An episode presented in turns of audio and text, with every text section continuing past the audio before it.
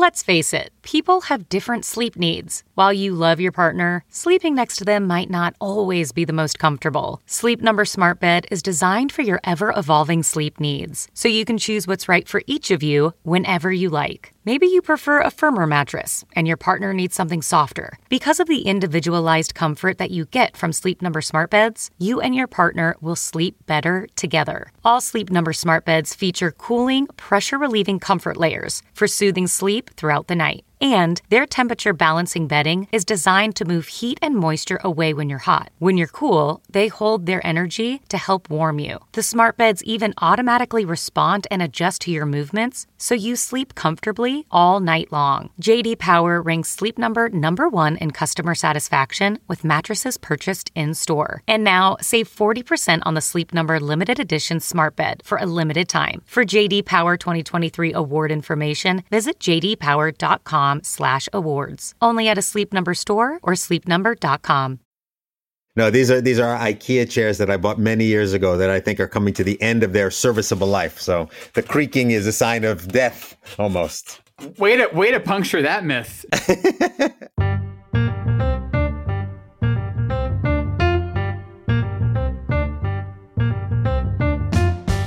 Hi, everybody, and welcome to our show, Is It Serious?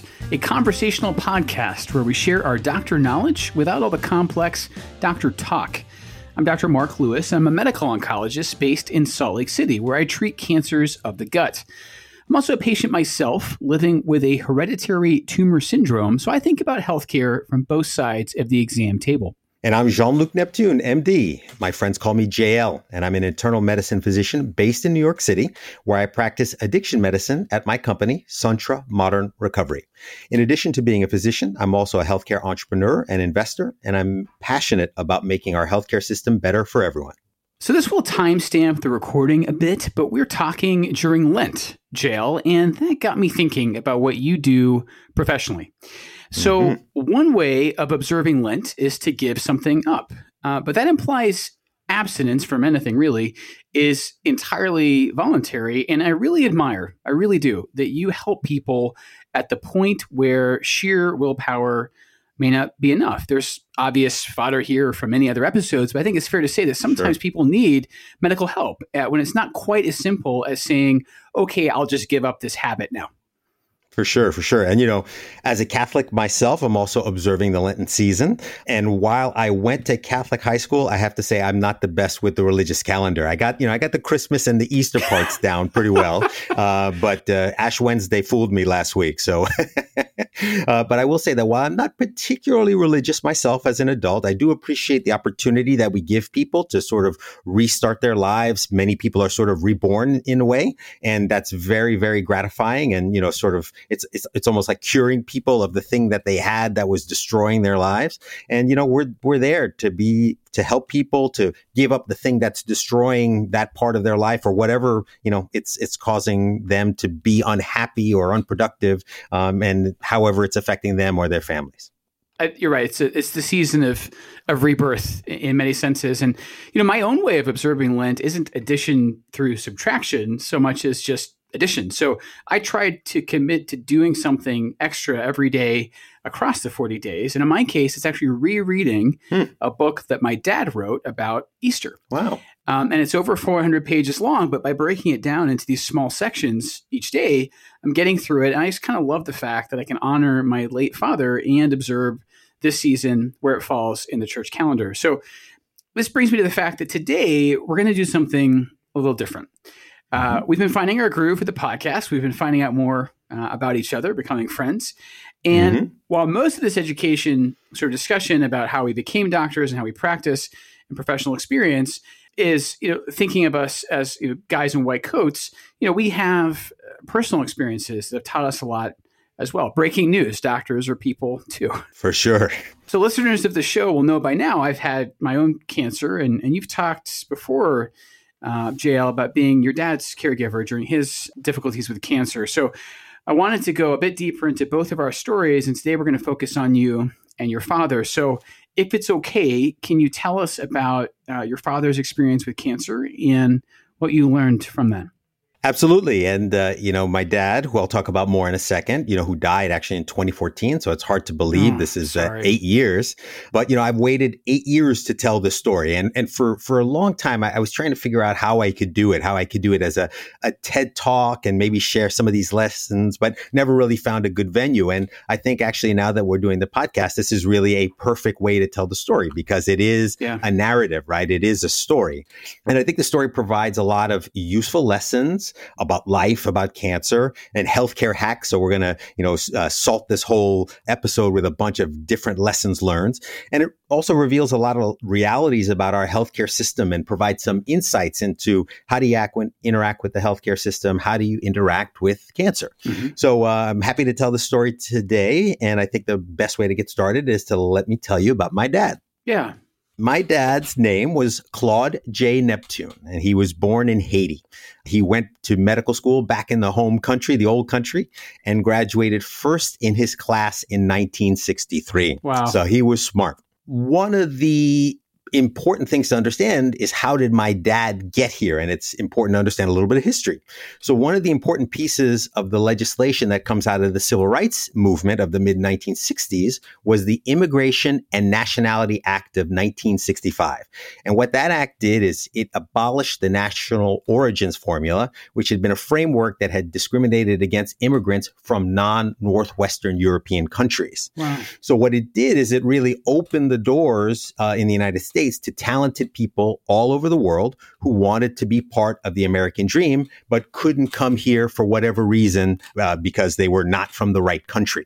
So my dad was an early pioneer of what we Haitian Americans call the Haitian American diaspora. And my dad first came to the United States in 1966.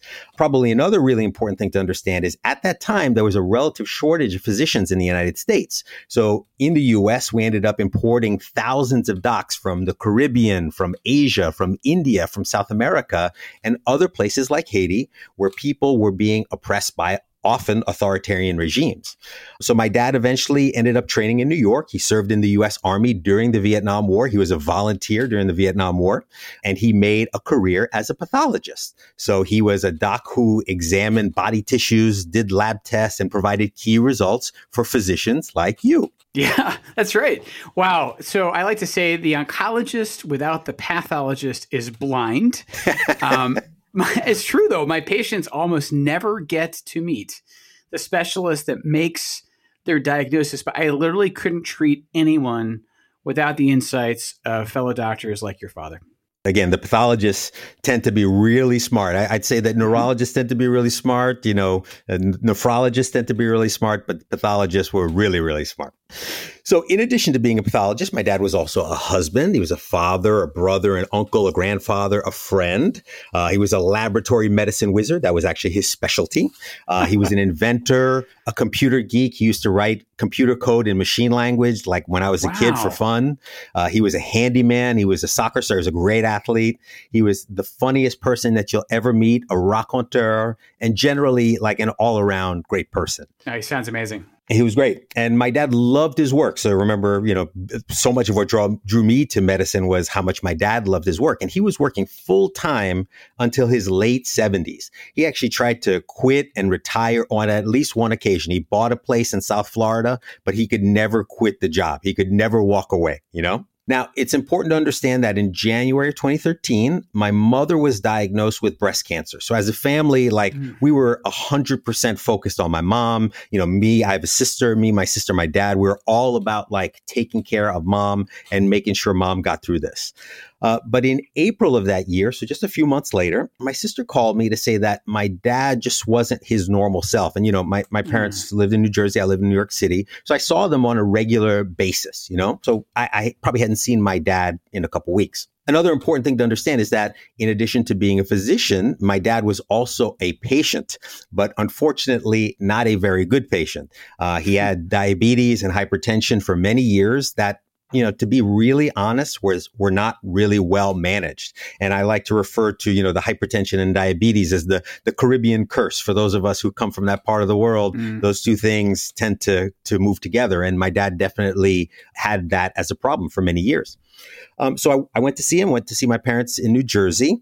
And you know, the doctor's eyes, Mark, and I, you definitely have this as well, right? The the spidey yeah. sense that you get, the five second test, the ten second set test. You know, I definitely said like, you know, something is wrong with my dad, and my sister definitely noticed it. You know, well, someone as sharp as your father, it's like when you notice that they've lost a step, it really kind of stands out, doesn't it? Yeah, absolutely. And you know, and and I sort of did like a, a simple exam, a neuro exam, and you know he had a little bit of like an asymmetry on his face mm-hmm. um, mm-hmm. that sort of made me think like maybe he's had a stroke, and that sort of makes mm-hmm. sense, right? Late seventies, diabetes, mm-hmm. hypertension, probably a stroke is what's going on. So I said, okay, well, first I got to convince this guy who refuses to go to the doctor to go to a doctor, yeah. and then I got to figure out how do I even get him worked up. So I think the first reality that I wanted to talk about today was like, even though my dad had a cardiologist, he had an endocrinologist, he had an ophthalmologist. He really didn't have like a primary care doctor or anybody that yeah. we could turn to, you know? So I sort of put a lot of this work on my shoulders. And, you know, I called around to some neurologists, but getting an appointment was like weeks and weeks away, as you certainly know, right? Getting a, a, a specialist appointment is very difficult. And mm-hmm. to be honest, like, you know, I didn't know any of these neurologists, so I didn't know who was good, who was bad. And, you know, so it was a real challenge. So I said, what's the best way for me, the, like the most sophisticated consumer of healthcare services to get this guy worked up? And I actually took him to the ER.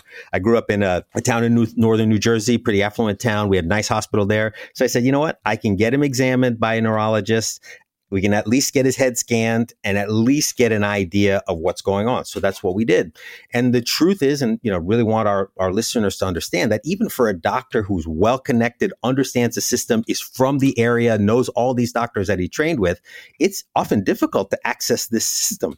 And it is really challenging sometimes to get what you need on the timeline that you need.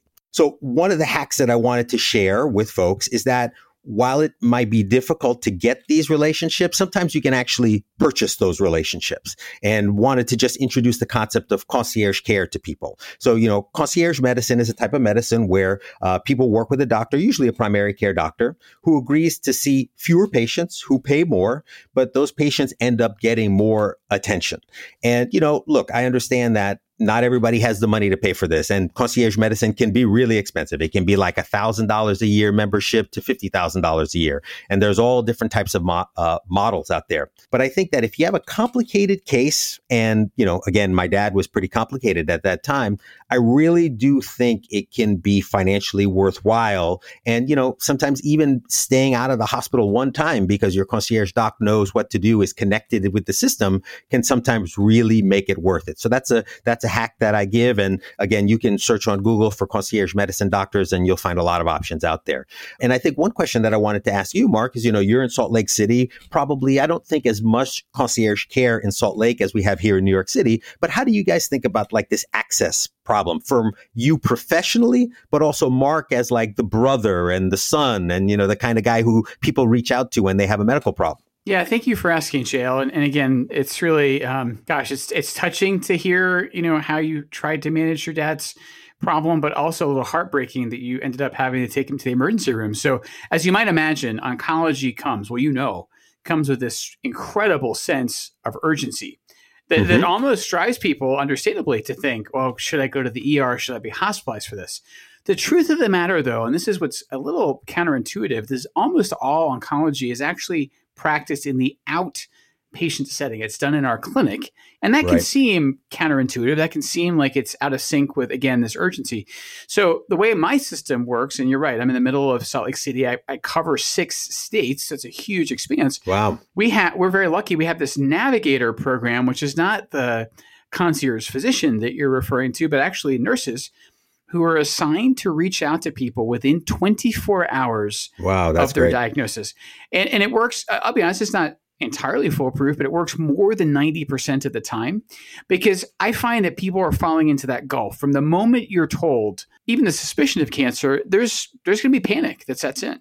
And so the sooner we can reach out and shepherd people through again this largely outpatient process, we can avoid unnecessary ER visits and unnecessary hospitalization. That's a lot of what I do. If a friend calls me, just like you said, I try to kind of talk them off the ledge very gently and compassionately and say, hey, listen, we can probably do almost everything you need in clinic. It's just a matter of how we get you into the right doc. Got it. Understood. And to the audience, I'd like to point out that, you know, Mark practices at Intermountain, which is sort of legendary for providing pretty good coordinated care, sort of Intermountain frequently spoken of in the same breath as Kaiser and Geisinger. So, you know, yeah, it's, uh, it's a great place to practice. Um, not everybody practices in the same way. So great to hear that you guys offer that. Thanks, yeah. All right. So, you know, um, so I finally, as I said, had to convince this guy to go see somebody and finally had to get him to go. So I think it ended up being that I got him to the ER on a Friday, which sort of makes sense because I was working at the time. And, uh, you know, we got him to the ER. The workup was mostly normal, but I knew that the money was going to be in the head CT that they were going to do. Yes. So, you know, a couple hours after the CD, CT was done, we were still in the ER. We were waiting to get it to a room. Getting they were going to admit him, um, and the ER attending just calls me over. He knows I'm a doctor. He knows that I'm the son. And the guy has the computer screen open, mm. and he casually points at this scan, right? And I'm not a radiologist, but I could see a brain and I sort of know what a regular brain looks like. And I could see a lot of white stuff where there wasn't supposed to be white stuff. Now, yeah. again, I'm going into this thinking my dad has an intracranial bleed. So I think that this is blood. But he said, you know what? That's not blood. That's a huge tumor, mm. right? And in addition to the tumor, there was a lot of swelling yeah. around the brain, yeah. which explains why my dad wasn't himself. And I'll tell you, man, that was like getting hit by lightning. Yep. The right? trauma. I mean, I remember where I was. I remember what I was wearing. Yep. I remember where I was sitting in the ER. You know, I've been back to that ER a couple uh, times with my mom. Yeah. So I remember, I remember it all, and it's literally like the most traumatic experience of my adult life, and I really wasn't ready for that. Yeah. And I really wish somebody could have said that, hey, you know, there's some bad news here, and I want to share it with you. You know, as opposed to just like seeing this this random data point. And it's weird because uh, presumably this ER doc thought he was doing your professional courtesy you know, sort of doc to doc, hey, look at this imaging, but but it's so important to contextualize it. This is your father's brain that you're looking at. And, and oh my God. And you know, I have to tell you, just anecdotally, I've had friends who are also, you know, in our profession, same deal. Like they, they go, you know, to the ER, they go to the oncologist and you know, again, we're well meaning. We think we kind of all speak the same language, but it it comes across totally different, totally different when it's your loved one. Absolutely. And, and, you know, what was really striking for me is knowing right then and there that my dad had an expiration date, uh. right? I had never even thought of my dad dying because nobody in our house, you know, we had a small nuclear family. I had uh, cousins and relatives who lived far away. So I never really had somebody who was close to me who had died. So this idea that my dad, best case scenario, was going to last 18 months, but could be much less than that. I mean, that's just such a traumatic thing to experience. And to be really honest, that was a Friday night. I mean, I'm not kidding when I say this. I like, I sort of isolated myself and I really like cried all weekend. Yeah. It was so difficult. And the truth is, you know, they admitted my dad and I just couldn't bring myself to be the one to give him the bad news.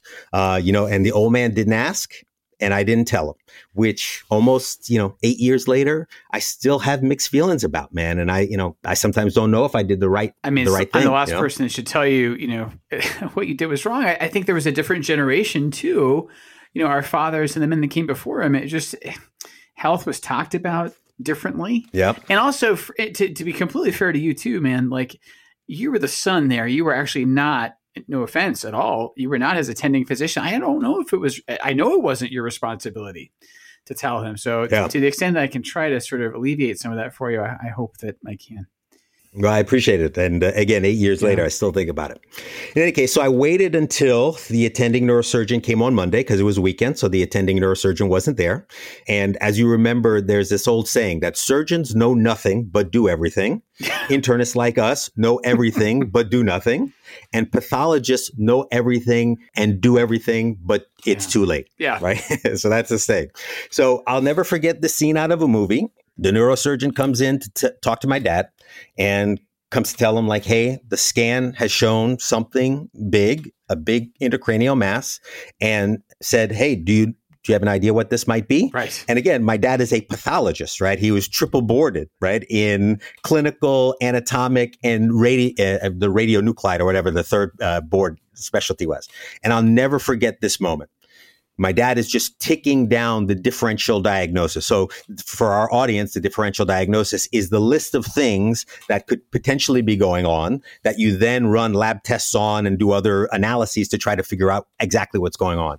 And my dad is ticking through the differential diagnosis and he goes through like the benign causes, yeah. like a meningioma. Then he's talking about like some toxic causes and he's talking about like a whole bunch yep. of exotic things, but he never mentioned Wow. the neoplasms. Cancer. He never mentioned an astrocytoma or a GBM or and, and again, it's a I, significant omission. Yeah, exactly. Your dad was so knowledgeable. It was definitely on the list, and he took it out. Yeah, I hear you. Absolutely. So you know, at the end of the day, the verdict was this is probably bad.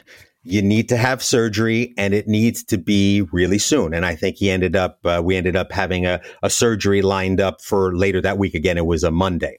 So you know, some other realities that come out of this is that, you know, your lab and imaging results can contain information that can be really emotionally challenging. You know, I, have talked about this many times. You know, I've battled with these people online who say they want their health information now and they don't want it to be filtered. You know, people who've never spent a minute in an exam room, have never given or gotten bad news will say, I can take it, you know? And while I believe that patients should be empowered, have their own data, control their health care, I still think that people need help with interpreting these results, you know, and especially for results like this. Now, again, we, we, I, we didn't know my dad was going to have cancer, but still having somebody who can help you, I think is so is so important. And and again, I mean, you know, you deal with this situation all the time now because your institution is giving people cancer related information before you have a chance to see them. So like how do you, how do you even deal with this situation? I mean, it's such a touchy issue, and I think the reason it's relevant to our audience, I mean, this is now a federal mandate, right? This is happening um, everywhere, and gosh, I, I walk the line, JL. I want my patients to feel empowered. I want them to have autonomy. And as part of that, I think they should have ownership of their own information. But you're right, it's kind of a, a, case of be careful what you wish for. Because if you log into your portal, you know, that information is not necessarily written for you. And it's often encoded in our jargon. I, right. You know, I'm sure your dad was a fantastic pathologist, but I'm also equally sure he used his own vocabulary when he was describing things. And for sure, you know, your dad didn't write his pathology reports necessarily thinking that the patient was going to read it, at least not right away. So the way I've sort of brokered this with my patients is say, listen, I know you have the access. I know you may log in and look at things, but we have a promise where we say, okay, at our next visit, we're going to discuss and decipher any confusing language or any upsetting results that you've encountered. I got to be honest with you, I think 90% of my patients use this access. It's the minority that don't. And so this is just the new reality. And you're right, it, it, mm-hmm. it's, it's hard to both respect their independence, but also buffer them from the fact that some of the stuff in there is going to be really, really hard to read. And you're right. I mean, there's sometimes no way to sugarcoat bad news. Yeah. So so I was going to say, just like as a hack, I, I, I really with again great power comes great responsibility. And i think that yeah. you know to patients i always encourage them to at least the people that i talk to and again I, have had great difficulty convincing people of this online is that while you may have access to all your lab results like consider giving a professional an opportunity to talk you through that. I understand that the system is not necessarily built for that right? The system is not necessarily built for the doctor to get back to you quickly.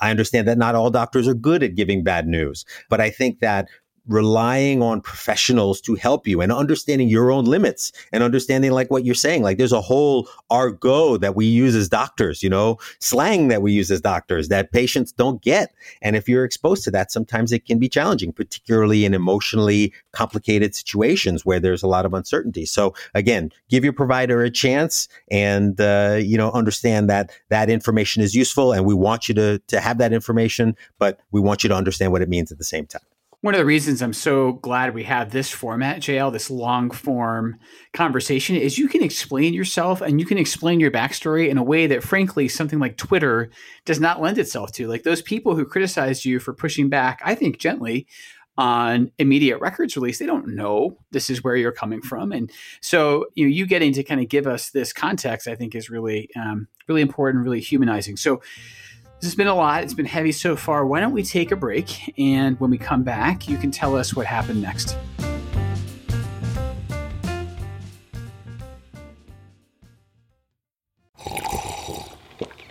That's not just the sound of that first sip of Morning Joe. It's the sound of someone shopping for a car on Carvana from the comfort of home. That's a good blend. It's time to take it easy, like answering some easy questions to get pre qualified for a car in minutes. Talk about starting the morning right. Just like customizing your terms so your car fits your budget. Mm-mm-mm. Visit Carvana.com or download the app to experience car shopping the way it should be convenient, comfortable. Ah.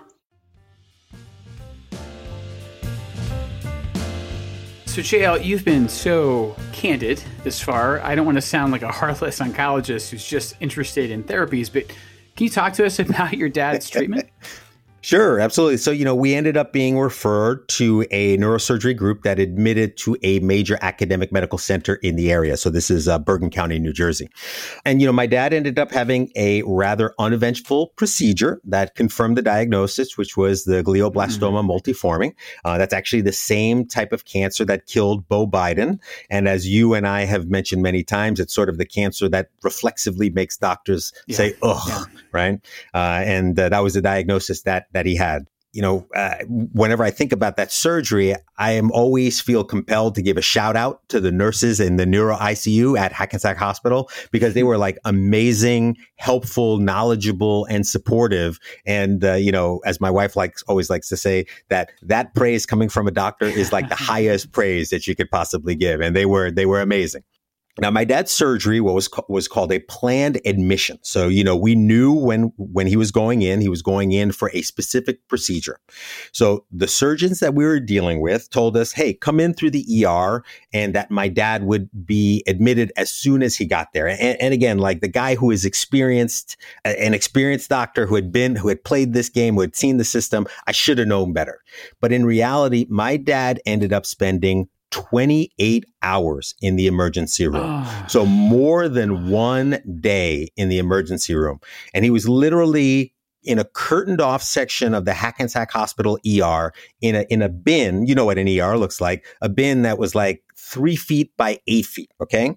And this is not, you know, uh, like nice suburban, uh, you know, general hospital ER. No. This is like local knife and gun club ER with all kinds of chaos going ar- around us. So, you know, my sister, my mother, and I took turns and essentially it was like a vigil and we just watched over him made sure he was comfortable make sure he had food now again like my dad was like the ultimate tough guy right so it never bothered him he never complained but he was there for 28 hours and you know like the whole time i was like like what is wrong with these asshole surgeons, right? Like, you, you know, he's coming in, right? You know, if you have a bed or not. The guy is comfortable at home. He's got a beautiful house. He lives comfortably there. He's, he, he, you know, the medication that they gave him some steroids to deal with the, the swelling in his brain. He's doing fine. Why did you bring him in? Right.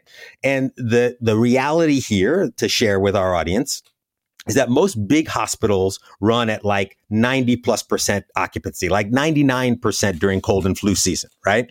And they really don't have open beds. And it's a very common thing for, you know, patients to get all their care in the ER, to walk into the ER, be seen in the ER, and then be discharged from the ER. And, you know, and I will say this, like a lot of doctors are really stupid and they don't think about a patient's comfort as much as they think about the procedure that they're going to do. And and and Mark, I think you you mentioned you had some experience with this yourself. Yeah, uh, I feel bad. I feel like I'm almost gloating. I had the opposite experience of your poor father. And, you know, when I was having my major pancreas cancer surgery a couple years ago, I actually asked my surgeon, was like, how, you know, it's logistical. Like, how do I come into the hospital? Like, do I go to the ER? Do you admit me the night before? He's like, listen, I've seen you. You and I tend to get here pretty early in the morning together because I work with my surgeon. He's like, provided you can be here at six in the morning, there's no point in you coming in earlier than that. So I think that the uh, the thought process is changing, JL. But you're right. Like I think what you're getting at is you can have the most brilliant, technically gifted doctor, but they don't always, and we're certainly not trained to always think about the emotional and even the physical circumstances of the patient prior to a procedure. Right. And what, what I always say is that even at the highest end hospital, like the fanciest hospital, most people at a hospital do not have any formal training in hospitality. So, you know, they, they, they don't understand comfort in the same way that a guy who works at Marriott understands comfort, you know? Yeah. And I'm still mad like eight years later. You, and you, you're getting to know me here, Mark. You know, I am sort of an even tempered kind of guy. I don't get that angry. I'm like, like seething anger eight years later as I think about these guys. And they're lucky that I'm, I'm not going to say their names on this podcast because yeah. I'm still so upset.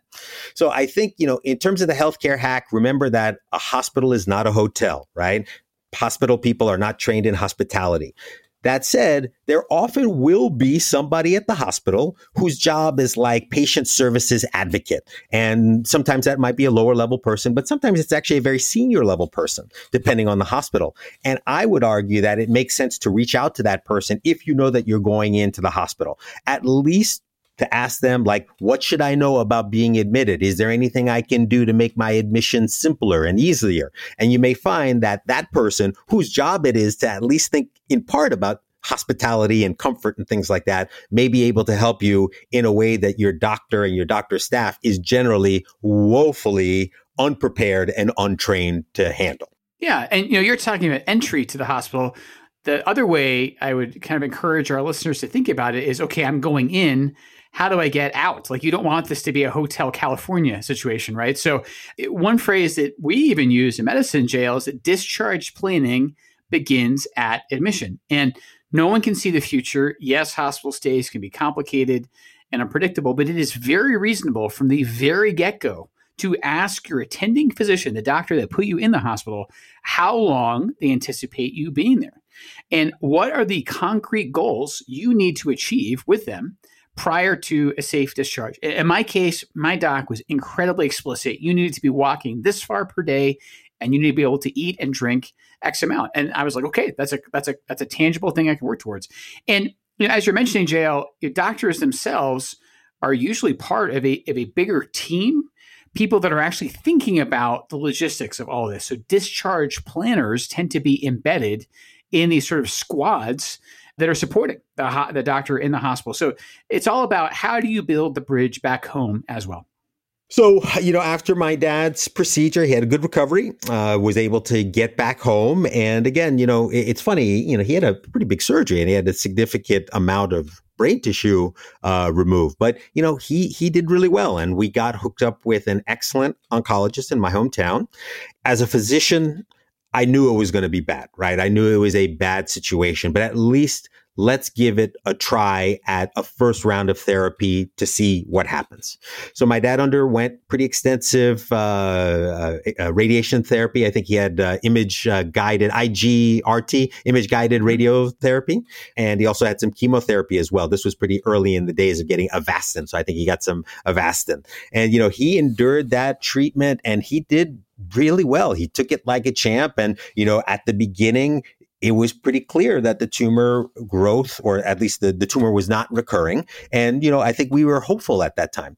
What was also very interesting is during that time, you know, my sister was spending a lot of time at home. I was living in the city. My mom was there. I really discovered like, there was a lot that I could do without having to actually be at the house. So I started doing video visits with my dad. This is like, you know, 20, 2013, 2014. So I was doing video visits on the iPhone. Uh, my mother and sister would take pictures of like my dad's blood pressure readings or his glucose uh, readings. And then I would say, okay, you know, take up the beta blocker or, you know, increase the, the long acting insulin. And I really saw the benefits. And, and, and it's interesting that it's taken a pandemic to get us to this point to realize like, hey, you know, telemedicine actually really works. So it was an unintended benefit of being away from my dad and him requiring all of this pretty intensive care on a regular basis. Yeah, necessity is the mother of invention, and you were ahead of the curve there, big time. So, you know, one of the realities here is that treatment can get complicated very quickly, right? So my dad was doing weekly weekly cancer video, uh, visits. Um, you know, those were generating lots of data. His oncologist really wasn't that interested in the hypertension and the diabetes, so we were generating data there. And there really was nobody to pull this together. Again, like before, I couldn't find an in, uh, an internal medicine doctor to quarterback things, and afterwards, I, I definitely couldn't find anybody. Uh, again, part of the reason I think we didn't go concierge at that time were there, there weren't that many options. Uh, but nowadays, you know, my mom has a concierge doctor. I recommend it to everybody. But I became yeah. the concierge doctor. I took six wow. months off of work uh, to help take care of my dad and my mom, who was also going through treatment. So, I mean, just to give you an idea of like how much work this required. But I think the hack that comes out of this is that while I learned that while there's a lot of stuff going on and, you know, patients can, you know, stack up uh, uh, all kinds of boxes worth of data, there's really only a couple things that a patient or a family really has to know, right? What is the problem list? What are the active things that are going on? What are the medications? And what are some of the significant milestones? So even a complicated patient like my dad, who was a guy that at any time if he would have ever walked into an emergency room, you know, would have freaked out the staff because we knew about him. And not only did I know about him, but my mother knew about him and my sister knew about him. Uh, you know, we were always in a good position and we were always able to advocate for my dad and make sure that he was getting the right care. So what I always say is it's helpful to keep your medical information on a note card. But now in 2022, I would encourage people to set up like a Google Doc, just a single page that anyone can access in the family and share it with the family and have that information as something that you're always ready to present if the doctor has a question about a medication change or some other significant event uh, at the end of the day. And if you can make it work from a financial standpoint, think about a concierge medicine doc because that's somebody who might be able to help you quarterback the care and really take a huge load off your shoulders.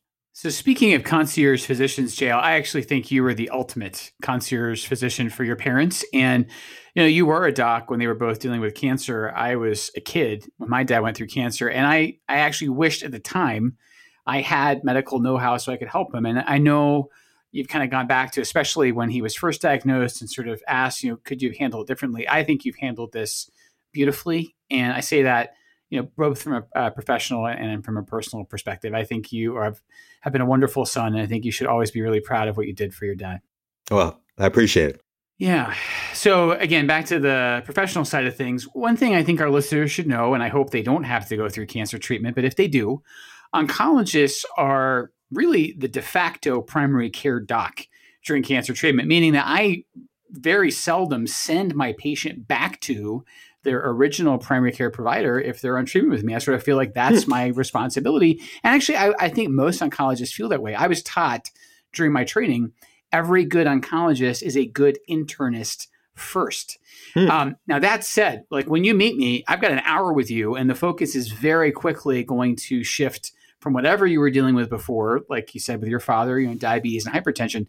It's very quickly going to become the cancer that is nearly the sole emphasis. So just like you're talking about people coming prepared, sort of having a synoptic capsule of what's going on with them and their and their mm-hmm. medicines. Mm-hmm. yep. I think that is crucial to convey to the oncologist as soon as possible. Like just today, in fact, I was refilling someone's blood pressure medicine. I didn't prescribe it in the first place. I am more than happy to continue it. And so I would definitely mm-hmm. empower people to say to their oncologist, hey, can you help me with these medical issues during treatment? And I guarantee you, most of my brethren would say yes. Uh, and that again, that minimizes the number of physicians visits when you're already so occupied necessarily with with the cancer. Um, so with all that said, JL, and I think you know uh, where I'm going with this. You, you already implied that your father's brain tumor uh, carries a, a, rather infamously uh, poor prognosis. Can you tell us what happened after the after he was done with the radiation? Sure. So, you know, from the time he was diagnosed, you know, I understood what we were dealing with. And it's sort of the flip side to being a physician, right? You know, if you, you, you know what the real story is, you know what the median survival is, you know what the mode is, you know, all those things. And, you know, what I understood was, you know, we were talking 12 to 18 months, sort of best case. My dad actually went 19 months. So he really mm-hmm. exceeded expectations, particularly given the fact that, you know, he had this sort of poorly treated diabetes and hypertension, which were like dramatically exacerbated by the steroids that they gave him. So, you know, we decided to do the surgery to, you know, relieve the swelling in his brain and at least try one round of treatment on the off chance that you know we he might be a super uh, a super responder. Sometimes you know patients actually will be off the charts. If you look at a distribution of patients, you might see that the average is 12 months, but sometimes there's a guy out here who's you know at 36 months. Have you ever seen that? Yeah, we have a term for that in oncology. That's called exceptional responder. And you definitely want to be an exceptional responder if you have the misfortune to have cancer. Got it. Understood. So, uh, you know, eventually the tumor recurred as it was like to, as it was wont to do. And as a family, we made a decision. We said, do we try to treat more in, in a way that's largely going to be futile and potentially loaded with all kinds of side effects and, and negative impacts to my dad's health? Or are we going to try to focus on comfort and taking care of him through the end of his life? And that's actually what we did. And we focused on a program that's called home hospice. And, uh, you know, that's something that's becoming more common these days and more organizations are offering this, which is essentially hospice means that we're really not trying to stop the, the cancer. What we're trying to do is make sure that you're comfortable. We're treating the symptoms and making sure that you have all the resources that you need there. So, do you guys uh, prescribe a lot of home hospice these days at Intermountain, Mark? Yeah, and in fact, during my career, it has been the exception, not the rule, that someone would enter hospice in a hospital or in a mm-hmm. separate mm-hmm. hospice facility. It is almost always done at home. And as you're going to speak to here, I think that that actually allows the most comfort, the most dignity, the most familiarity. I mean, far from that horrendous ER bay where your dad had to wait for his surgery. When you're at home, provided we can bring the resources to you and your family, I think that is far and away the most humane thing to do. Yeah, absolutely. So, you know, we largely took care of my dad in the comfort of the home that he had lived in for, you know, 40 years. It was great because he was able to receive guests and have friends come to see him. And, you know, essentially, other than the fact that he had this cancer, was sort of living like the life that he had, he had lived before he had two short admissions where he had to go to a rehab hospital. And it was largely caused by us, right? It's what's yeah. called iatrogenic cause. Iatro meaning the he- healer, genic caused by. So it was caused by the healer. Again, you know, he continued to have a lot of problems with his diabetes and his hypertension. So we tried to, you know, back off on the steroid that was being used to reduce the swelling in his brain. But unfortunately, sometimes we came back too quickly on the steroid and it ended up sort of making him obtunded or, you know, sort of less responsive. So he ended up doing two short rehab hospital stays. But other than that, for 19 months, the guy basically was taken care of in the comfort of his own home, surrounded by his loved ones, and really, you know, had what I have referred uh, to as a controlled descent. We knew what was going to happen, but we managed it the whole way. And I think, you know, had probably as good of an outcome. And I know we probably want to talk uh, in the future about how doctors die, but I think that, you know, the way my dad passed away was literally the textbook way to do it. Mm. So he actually stayed in the home until seven days before he died. And then we went to a hospice. There was a, a very nice hospice in a, a, a, town, a few towns away from where we were. Um, my dad uh, went into status epilepticus. So that's uh, mm. constant uh, seizures two days yeah. into his stay. So our timing was almost perfect. And uh, he eventually passed away at the hospice. But, you know, again, as I look back and I, I've replayed this film many, many times and, you know, have yeah. had this discussion with my mom. Did we do the right thing? Honestly, I think every decision we made was the right decision. Yeah. And, uh, you know, I, I, I feel good about it eight years later. Well, as an oncologist, the audience can't see this. This is bad radio. I'm nodding vigorously because even now, JL, even all these years later, like we have not made, unfortunately, huge advances for your dad's brain tumor. And certainly after what he already did, the options are very scant and none of them are particularly effective, unfortunately. So I, I you know, to the extent that it's my place to say so, I think you absolutely made the right decision. Uh, you know, I think the reality that comes out of this is that planning is really important in healthcare in general. And that particularly in a condition like cancer, thinking ahead is important. And it, it can be very difficult as a family to think ahead because often thinking ahead means thinking to the end. But, you know, making sure that you have advanced directives in place, a healthcare proxy, all the things that you need are really important. And again, I think in terms of hacks, you know, the home based care, I think is hugely valuable. I think that is a, a big emerging area in healthcare now, uh, you know, taking care of people people in the home. And it's something I would highly recommend. Talking to your oncologist about advanced directives. I think, as you said, you know, any competent oncologist and oncology center will already have you thinking about that stuff, but making sure that you're getting a checklist, understanding the documents that you need to have in place. Because, you know, in our case, like, it, it happened quickly when we realized it was going to happen. So knowing ahead of time what's going to happen and planning for it can allow you to have a better quality of life, a better experience, and uh, you know a a a more full experience as a family in the last days that you have together. Yeah, that's so well said. Um, wow. So, again, practically regarding home based care, the pandemic has been absolutely awful. That goes without saying. But one silver lining is that, and not just at the end of life, um, we've been asking the very practical and necessary question what kind of care can we and should we be delivering at home? And the reason COVID brought this about is the last thing we wanted is folks having to come to our clinics, coming to our hospitals, if we could do the opposite and bring the treatment to them. And I actually think that that is um, a crucial change in dynamic that will last beyond this horrendous virus, I hope. And then also, as long as we're getting specific about, about cancer, I think it is very reasonable to ask the oncologist can you stay in one way or the other involved during hospice? Because otherwise, I'll be honest with you, JL, this has been a, a point of huge and, and quite abrupt sometimes disconnect mm. in a therapeutic relationship. Like I, I came into oncology hoping that I would develop this kinship with my patients, knowing it was going to hurt when I lost them. And there have been some jarring transitions sometimes when a patient goes to hospice, I'm basically not involved anymore. And then I just find out, you know, sometimes because an obituary sent to me, the patient passed. It just oh, feels wrong on multiple levels. So it is okay. I think it's actually appropriate if the patient or their family asks the oncologist, hey, can you stay involved? Most hospice agencies are run by separate physicians, and that's what they do. That's their specialty. But it is still, in my mind, the right thing to do if the oncologist is at least kept notified as to how that patient's doing uh, during those those days, those weeks, sometimes those months. Absolutely. Um, so just a little bit of an insight there for me.